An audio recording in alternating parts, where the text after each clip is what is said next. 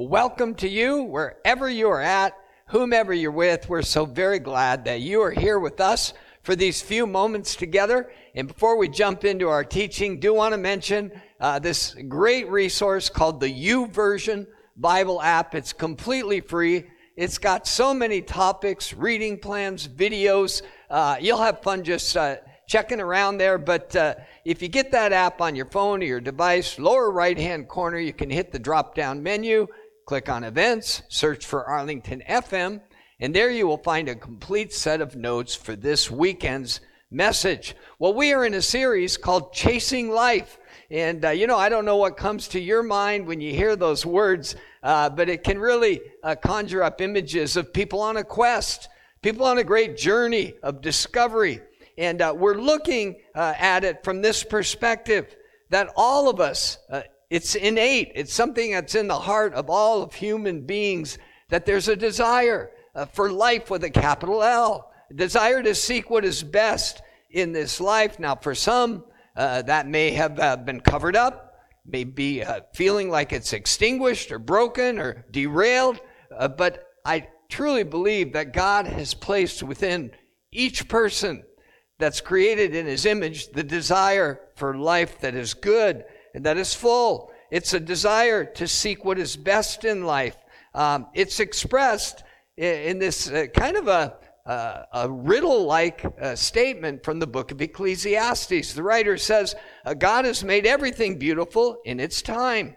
He has also set eternity in the human heart, yet no one can fathom what God has done from beginning to end. And you say, well, wait a minute, that, that's not entirely clear. Uh, but here's what I think that means that God has placed within every human heart an awareness that there's something more. Uh, and we can't quite figure out what that is on our own. Uh, philosophers have called this a God shaped vacuum, that there's a place uh, within the human spirit that is reserved to connect with God and to experience God. Uh, it's almost like a beacon that uh, sounds out from within us and it's searching for a greater reality to connect to. Uh, but that beacon is growing dim. It's not quite connecting with its in, uh, intended destination. You know there has to be more, but uh, many times you don't quite know what that is or how to take hold of it. And uh, we mentioned last week that it can create a sense of angst. Uh, you're being pulled one way, uh, but it's not entirely clear. You know that something is missing. Uh, the amplified version of Ecclesiastes 3:11 is really helpful here. Here's the way it reads: uh, God has made everything beautiful and appropriate in its time. He has also placed eternity, and then uh, this amplification, a sense of divine purpose in the human heart a mysterious longing which nothing under the sun can satisfy except God. That's, that's very pivotal to this study, a mysterious longing which nothing uh, under the sun can satisfy except God. And yet, uh, man cannot find out, cannot comprehend, cannot grasp. The words of the Apostle Paul come to mind. What God has planned, no eye has seen, no ear has heard, nor the mind of man even conceived what God has planned for those who love Him. Uh, and again, it speaks to that longing for God and His higher purpose that is placed within our hearts. Yeah, there's something in your heart that resonates with God's call on your life.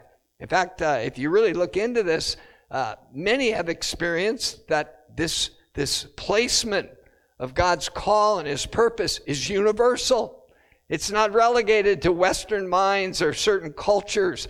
Uh, it's in the hearts of all people. Uh, in fact, a man named Don Richardson wrote a book. Uh, he was a missionary uh, to uh, uh, some very primitive parts of our world.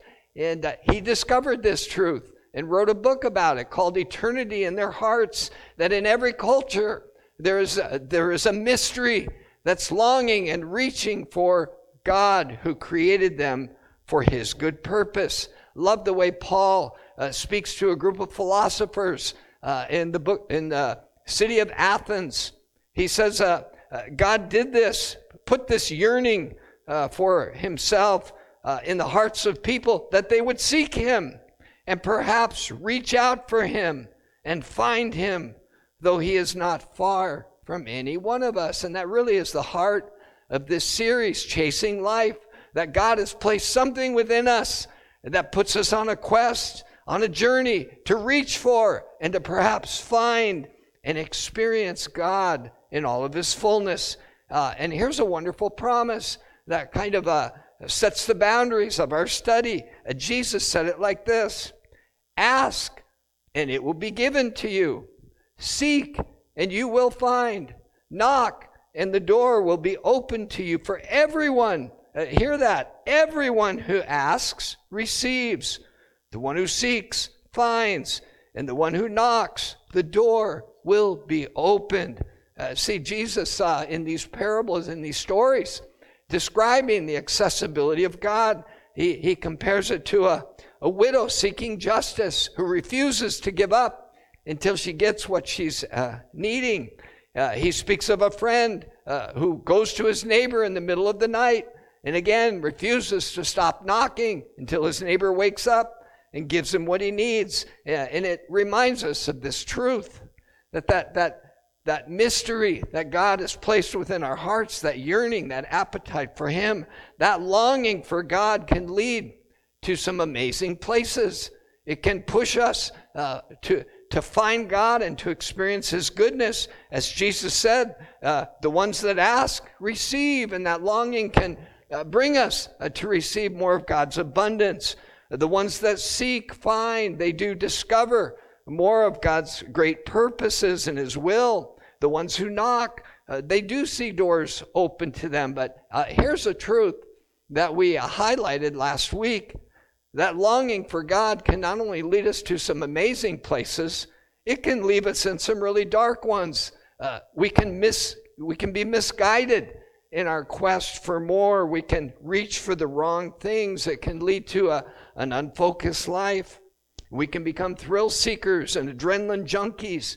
It can lead us to addictive behavior. Uh, it, it, kind of uh, what King Solomon uh, expressed at the end of his quest for, uh, for life and a greater purpose and God's meaning. He said, When I surveyed all that my hands had done and what I had toiled to achieve, everything was meaningless. It was a chasing after the wind. And see, like Solomon, uh, we can chase after the wrong things in our quest to discover God's greater good and to experience life, as I said, with a capital L. Uh, you know, uh, I think one of the misguided notions we can act on is to think that somehow uh, changing our setting or changing our circumstances, uh, changing, uh, you know, the details will change us, will change our hearts. Uh, when the truth is, that just doesn't work. Uh, more often than not, uh, changing our circumstances does little to change our experience of life. we all know these truths. how about this one?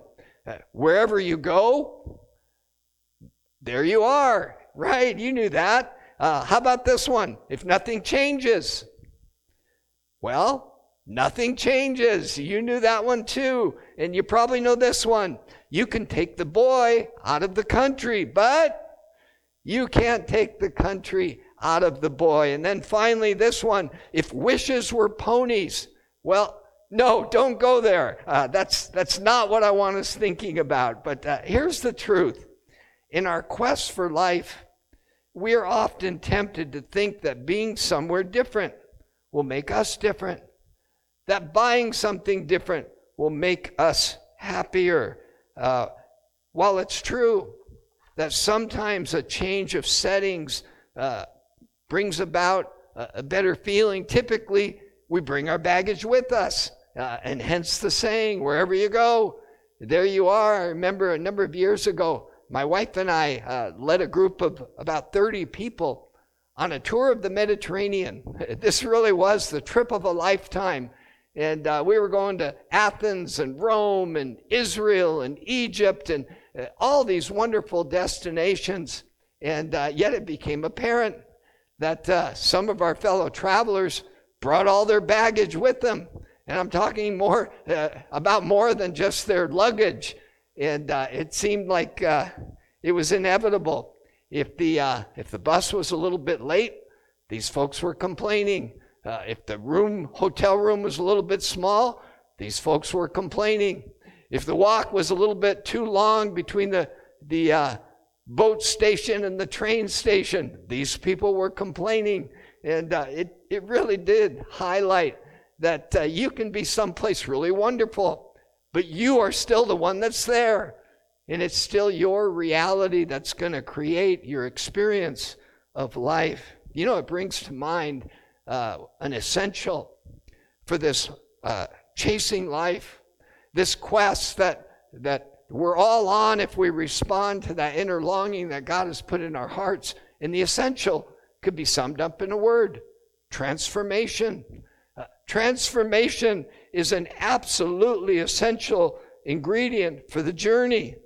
You know, uh, when we uh, define transformation uh, in the English, uh, we tend to think of things that are uh, more on the exterior. Uh, things that are, yes, they're dramatic changes, but they're not really a change of essence. And the Greek word is actually metamorpho. And you know the word metamorphosis. And it really speaks to a dramatic, a complete, uh, an absolutely life changing transformation that takes place. Uh, and here's a, a couple of questions to begin to get us moving down that road of what kind of transformation we're being invited uh, to reach for and to open up to. Uh, here's the question How many of you would say that you are currently the best version of yourself you've ever been? How many of you would say that? Uh, I currently, right now, am the best version of me that I've ever been. Well, here's a different question, uh, pretty dramatically different. How many of you would say that the current version of yourself is the best you will ever be?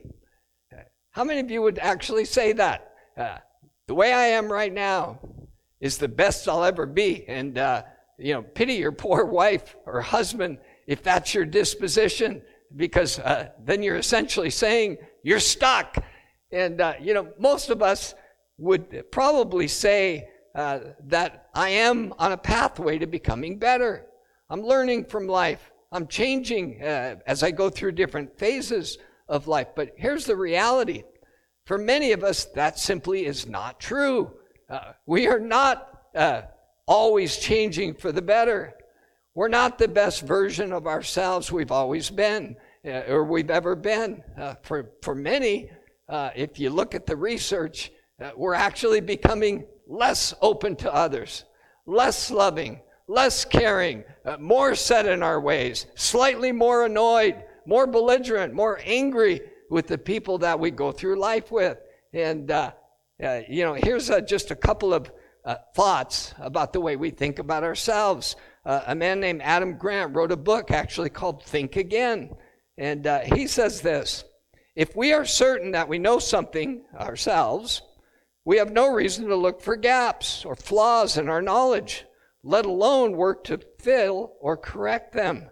In other words, we, uh, we assume a level of self knowledge that may not be accurate. Uh, in fact, in one study, uh, here's an interesting insight the people who scored the lowest in emotional intelligence testing were the very ones that were most likely to overestimate themselves. Hear that again. Uh, in, in this research study, the people who scored the lowest in emotional intelligence, which kind of measures self awareness, uh, they were actually the most likely to overestimate uh, how they were doing. Uh, they were also the most likely to dismiss their scores as inaccurate or irrelevant, and they were the least likely to invest in coaching or self improvement. Uh, well, here's the truth uh, we don't know how desperately we need transformation and how wonderful of an opportunity it is if we don't know ourselves. If we don't at least realize that uh, there's many things about myself that can and indeed should be better. Uh, think of the, uh, the disciple Peter. Uh, we all recognize that Peter's kind of the model disciple, but uh, look at his pathway.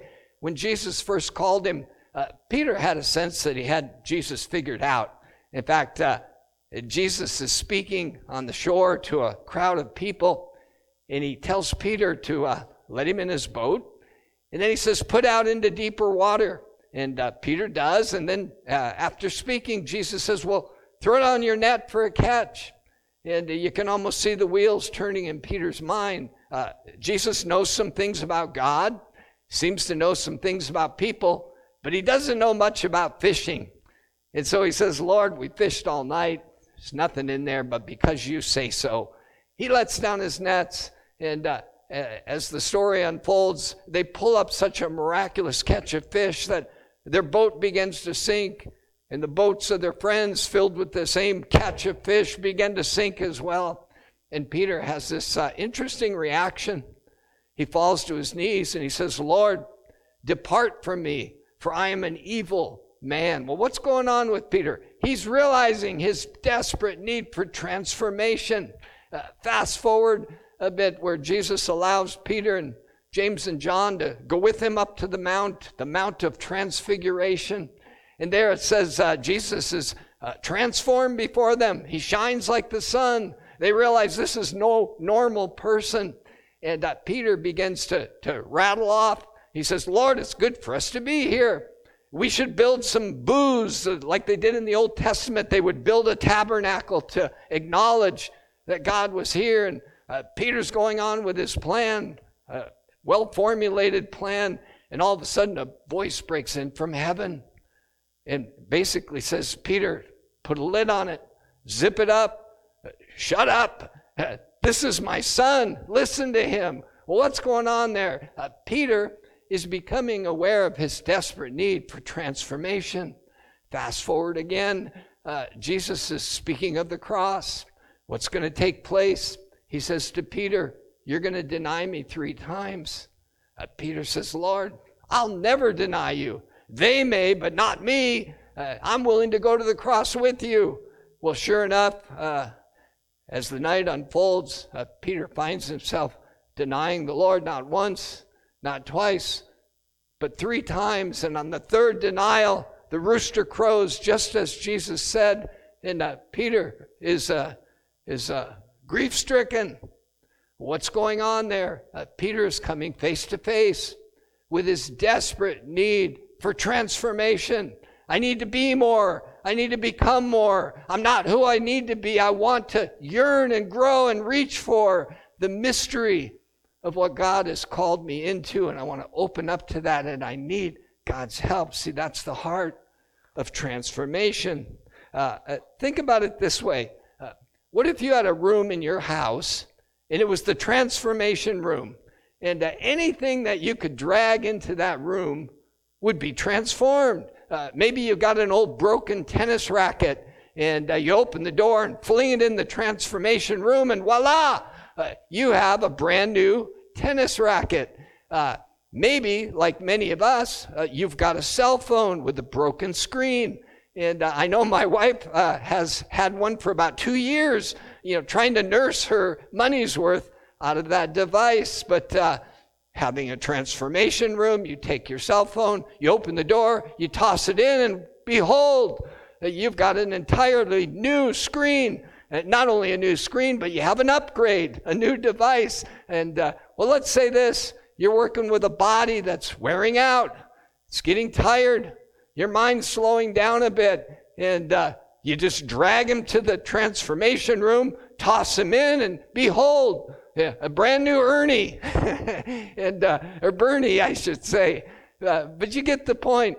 If you have this uh, ability to transform what is in need of transformation, what is in need of change, what is broken, what has been hurt, what has been marred, what has been scarred, the potential is absolutely enormous.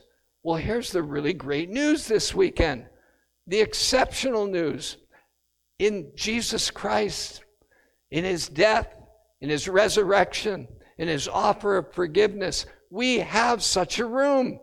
Uh, we have a place. We have someone we can go to with any measure of brokenness. And as he said, I am making all things new. And I want to invite you uh, into that place of transformation with the very changes that are essential if we're going to stay on this journey towards God's best can happen and take place. In uh, 2 Corinthians chapter 3, uh, Paul speaks of this wonderful ministry of transformation. He says, uh, Therefore, since we have such a hope, we do indeed have a place where we can be completely restored and repaired and redeemed. Uh, because we have that kind of a hope, he says, We are very bold. Uh, we are very bold. Uh, everybody, wherever you're listening to this message, I would like you to say this out loud. We are very bold. Uh, go ahead, say it to somebody that you're with. We are very bold. Uh, what he's saying is, we no longer have to cover up. We no longer have to pretend. We no longer have to live in shame. Uh, we're done with that. We're not trying to hide. We're not t- trying to impress. We're not uh, trying to pretend. We don't have to live up to anyone's expectations because we have been accepted by God. Uh, Paul says we are very bold. And what we have experienced is God has come to us in Christ, and He's a step beyond uh, our barriers and welcomed us back to Himself. Uh, here's a good way to state the reality we now live in high shame typically equals low transformation. Uh, people don't change when they're afraid to come out of hiding, but the opposite is also true. Low shame, very bold, equals the freedom to change and to become different, to become better, and to grow and to move uh, towards where that beacon of our hearts is reaching. Uh, Paul would go on to say it like this he said, uh, Those who live without Christ, uh, who were living according to the Old Testament demands, their minds were made dull. For to this day, the same covering or veil remains when the Old Covenant is read. They're still trying to perform to gain God's approval. Uh, and this veil, Paul says, has not been removed because only in Christ can it be removed. Uh, dullness of mind, uh, wherever you're at, I'd like you to say that out loud with me. Their minds were made dull. And uh, you know, when you've got a dull mind, uh, you're not really clued in to what's going on. And, and Paul uses this terminology to say, apart from Christ, uh, it's kind of that, that mystery. There's something in our hearts that yearns for God, but we can't quite connect to Him. There's a dullness that remains over our perceptions of God and of ourselves and his purpose in the world. Uh, Romans 12 invites us to be transformed. There's that word again, a change from the inside out by the renewing of our minds. And so it's as uh, our minds uh, become aware, as that veil is removed that separates us from God, as we step out of our pretense, uh, something happens. Uh, we begin to think God thoughts. We begin to see God as He is, uh, but probably more importantly, we begin to see ourselves as we are. Like Peter, we begin to realize how desperately in need of transformation we are. And uh, we're no longer uh, have to be locked into that sense that wherever you go, there you are. And uh, if nothing changes, nothing changes. We're actually on a pathway of transformation. You know, um, uh, well, Paul goes on. He says, whenever anyone turns to the Lord, the veil is removed. Now, the Lord is the Spirit, and where the Spirit of the Lord is, there is freedom. You know, um, this idea of the veil being removed, it really does uh, uh, ask the question uh, how real are we willing to get with God? And uh, really, what follows is how real are we willing to be with people? Because if we really are very bold and we've lost the need to pretend and uh, to somehow uh, make believe that we're meeting some standard, we can be who we are uh, on the pathway to becoming who God is calling us to be. How real do you want to get with God? You know, uh, truth comes in all kinds of packages. it comes in different forms. And uh, I came across some truth this week uh, from a man named Shaun T. Uh, maybe you've heard of him. He, he's known for being an incredible fitness trainer, for running people through boot camp. And uh, he's you know, done training sessions with stadiums of 20,000 people. He helps people take charge of their, their fit, physical fitness, uh, to get a hold of their weight gain and to improve their lives through training. But uh, when you begin to hear Shaun T's story, in fact, he wrote a book called T stands for transformation. Uh, he's, he's not just about physical training. In fact, his whole perspective is uh, when you experience transformation on the inside, is when you begin to truly change your life. And uh, Shaun uh, came out of hiding and told a little bit about his own story. He told about uh, growing up in a very broken home, uh, his mother seeing uh, multiple uh, male figures in the house. And he said on one season of his life, she married one of them. And uh, he called him the evil stepfather. Uh, but after a while, that, that name transitioned from evil stepfather to evil step monster. Because not only did this false father figure call him names, shame him, humiliate him, but when Shaun T was eight years old, he describes in his book on transformation. Uh, one night, the, the, evil step monster slipped into his room. Uh, he was sound asleep and uh, he began to dream uh, a dream that was sort of pleasurable but uh, sort of frightening. And he woke up and found the evil step monster was molesting him, and uh, which went on for years. And you say, well, I'm not sure I want to know all those kinds of details. Well, Shaun T basically says this uh, How real are you willing to get? Uh, because in truth, it's the hurtful things, it's the painful things, it's the broken things that if we're willing to take the veil off, uh, come out of hiding, and be very bold and bring them into our relationship with God through Christ, we begin to experience powerful transformation. Uh, he goes on, he says, uh, We all with unveiled faces contemplate the Lord's goodness. Eh, we're, we're actually uh, seeing Jesus as he is.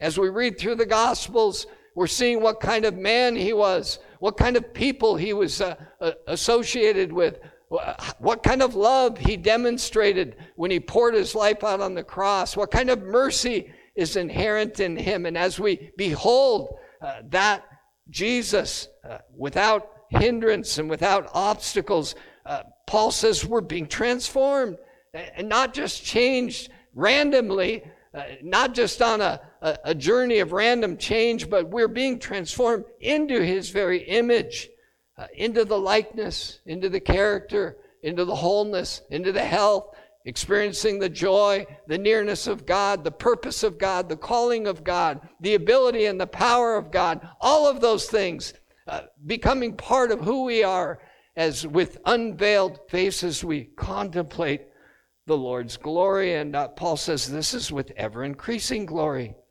Uh, it never ends, this process never stops. Uh, we never reach a point where we would say, uh, I'm the best version of me you're ever going to see. Uh, we know that's foolishness because if our aim is to be transformed in the image of Christ, we will never stop pursuing and growing into that likeness. Well, as I lead us uh, in a time of prayer, uh, I want to uh, point uh, to a young girl who I think is a great example of the kind of radical transformation God is inviting us into. Uh, those of us who are really chasing life with a capital L. Uh, this young woman's name is Anastasia Pagonis. There's a name, isn't it? Anastasia Pagonis. And uh, uh, she loved to swim as a teenager.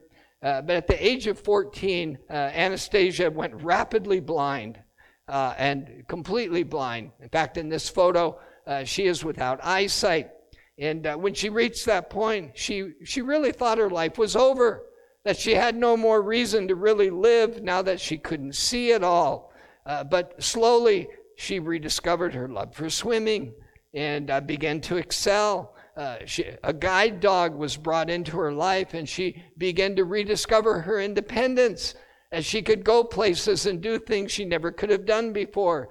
And uh, she went on to win two gold medals in the Paralympics. And I think she's such a wonderful example uh, of whatever comes our way, whatever difficulties, whatever challenges, those can become part of our transformation process as we behold the goodness of Jesus and walk in openness to Him. I'd like you to pray with me. And uh, maybe as you're hearing these words, you're thinking, boy, I never knew that turning to Jesus could, could bring me into that kind of a journey.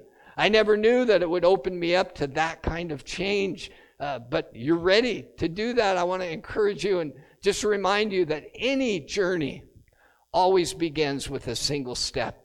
And that single step that God is inviting all of us into is turning to the Lord so that that veil uh, can be removed, that dullness of mind can go away, and we can begin to live lives very bold. And you're saying, Boy, I, need that. I want that. Now, I want to invite you right now. Just turn to Jesus.